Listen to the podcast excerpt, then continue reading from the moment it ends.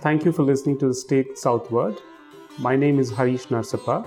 I'm the co-founder of Daksh and the state coordinator for the Karnataka Election Watch.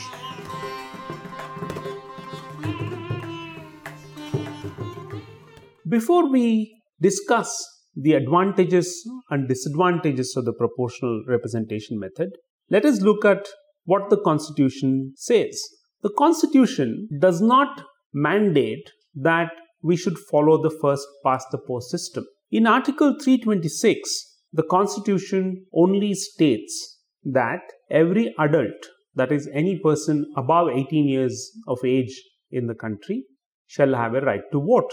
The Constitution also provides how the elections to the Lok Sabha and the legislative assemblies in each state needs to be conducted. It only states that elections to the Constitution only provides that the Lok Sabha and the legislative assembly in each state shall be elected by direct elections through universal adult suffrage, which means that each adult has one vote. It does not specify, as I said earlier, that we should follow the first-past-the-post system or whether we should follow some other system. And this is an important observation that we should keep in mind, that the Constitution does not say which method we should follow. However, there are a couple of other provisions that are relevant. Article 81, which provides for elections to the Lok Sabha, has some interesting provisions which we should keep in mind. And this is interesting because we should remember that our states are not all uniform. For example, Uttar Pradesh has more than 80 seats in the parliament, in the Lok Sabha, whereas Karnataka, for example, has only 28. And there are some other states which have different numbers. Why is this so? It is because the population of the country is not evenly distributed across all regions. Some states have more number of people and some states have fewer number. Article 81 of the Constitution provides how the strength of the Lok Sabha should be distributed amongst the different states.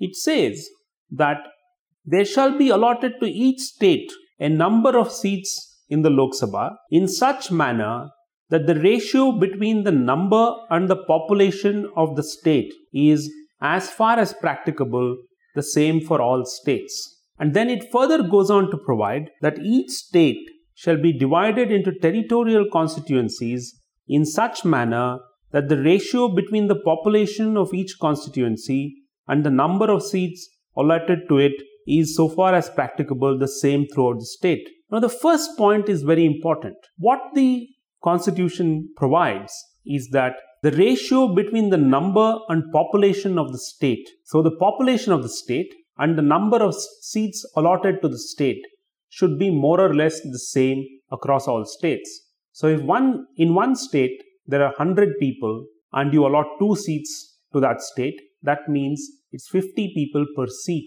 And if in another state there are 400 people, then that state needs to get more number of seats in the Lok Sabha. So it is a proportion that needs to be equal and not the number of seats per state. This causes various problems because certain states have more people and certain other states have less number of people. Because our states have been organized not on the strength of the population, but based on linguistic and other regional identity-related factors. Therefore, this also explains why the Bahujan Samaj Party, for example, got 20% of the votes cast in Uttar Pradesh, which approximates to 4.2% of the national vote share, but still did not get a seat. Although the Bahujan Samaj Party did not get much votes beyond Uttar Pradesh and maybe one or two other states. Now, the fact that there is need for an equality in terms of ratio across all the states is to ensure that no state feels that it is getting a raw deal when it comes to electing representatives to the parliament. So the proponents of the proportional representation method do not seem to have factored in this issue that while voting percentages may vary, there is an inbuilt mechanism to provide equality in representation in parliament for all states. And therefore, when we look at a system other than the first-past-the-post system, including proportional representation, when it comes to elections to the parliament, we have to not only look at the overall vote percentage across the country, but we will have to look at the votes cast in each state. And therefore, it means we may have to devise a proportional representation method that is applicable to each state and which is relevant to each state, and not necessarily only a proportional representation system that works across the country, because a proportional representation system that only considers the total number of votes cast and the total number of seats available in the entire country for the Lok Sabha will inevitably cause a massive unrest, because it means that parties which have support in the populous states will end up getting more seats than parties who are in power in smaller states in terms of population. So that is an important factor we should remember, and that was also an important reason for the decision to adopt the first-past-the-post system when the constitution was drafted. There were two reasons that Dr. Ambedkar articulated in the Constituent Assembly when there was a proposal to include proportionate representation as the method to determine the number of seats that each party gets. Dr. Ambedkar made 2 points. One, he said that our country was not literate enough, and without enough literacy, it will be very difficult for the ordinary voter to choose on the ballot paper a number of candidates to accommodate the proportional representation method, where you have to choose, you have to give first preference to one, second preference to another, and so on and so forth. Whereas in the first past the post system, you just had to choose one candidate who you wanted to vote for. So that was a big argument in the favor of the first past the post system.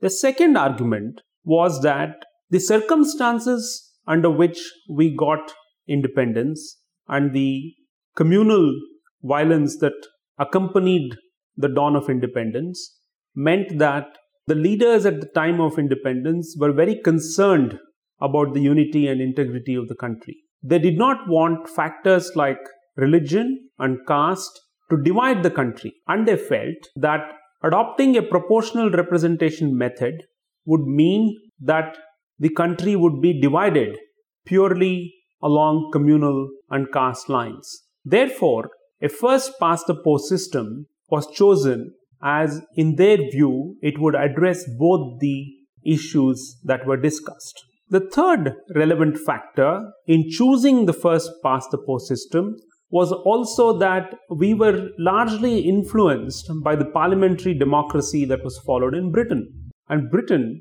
was following the first-past-the-post system. I am not sure if these three relevant factors that prompted the decision of choosing the first-past-the-post system have changed that much. Yes, the literacy levels are certainly better than what they were in the 1950s. But the other factors, like dividing the country along religious and caste lines, and the importance that we need to give to different states and to maintain an equality amongst the different states, still remain relevant. It is in this context that we should carefully evaluate whether the first-past-the-post system is not serving its purpose anymore. Thanks for listening to this Southward podcast. For more news, cultural trends and ideas, visit us at southward.thestate.news. You can listen to all our podcasts on Stitcher, TuneIn and iTunes. Search for Southward. That's SOUTHWORD.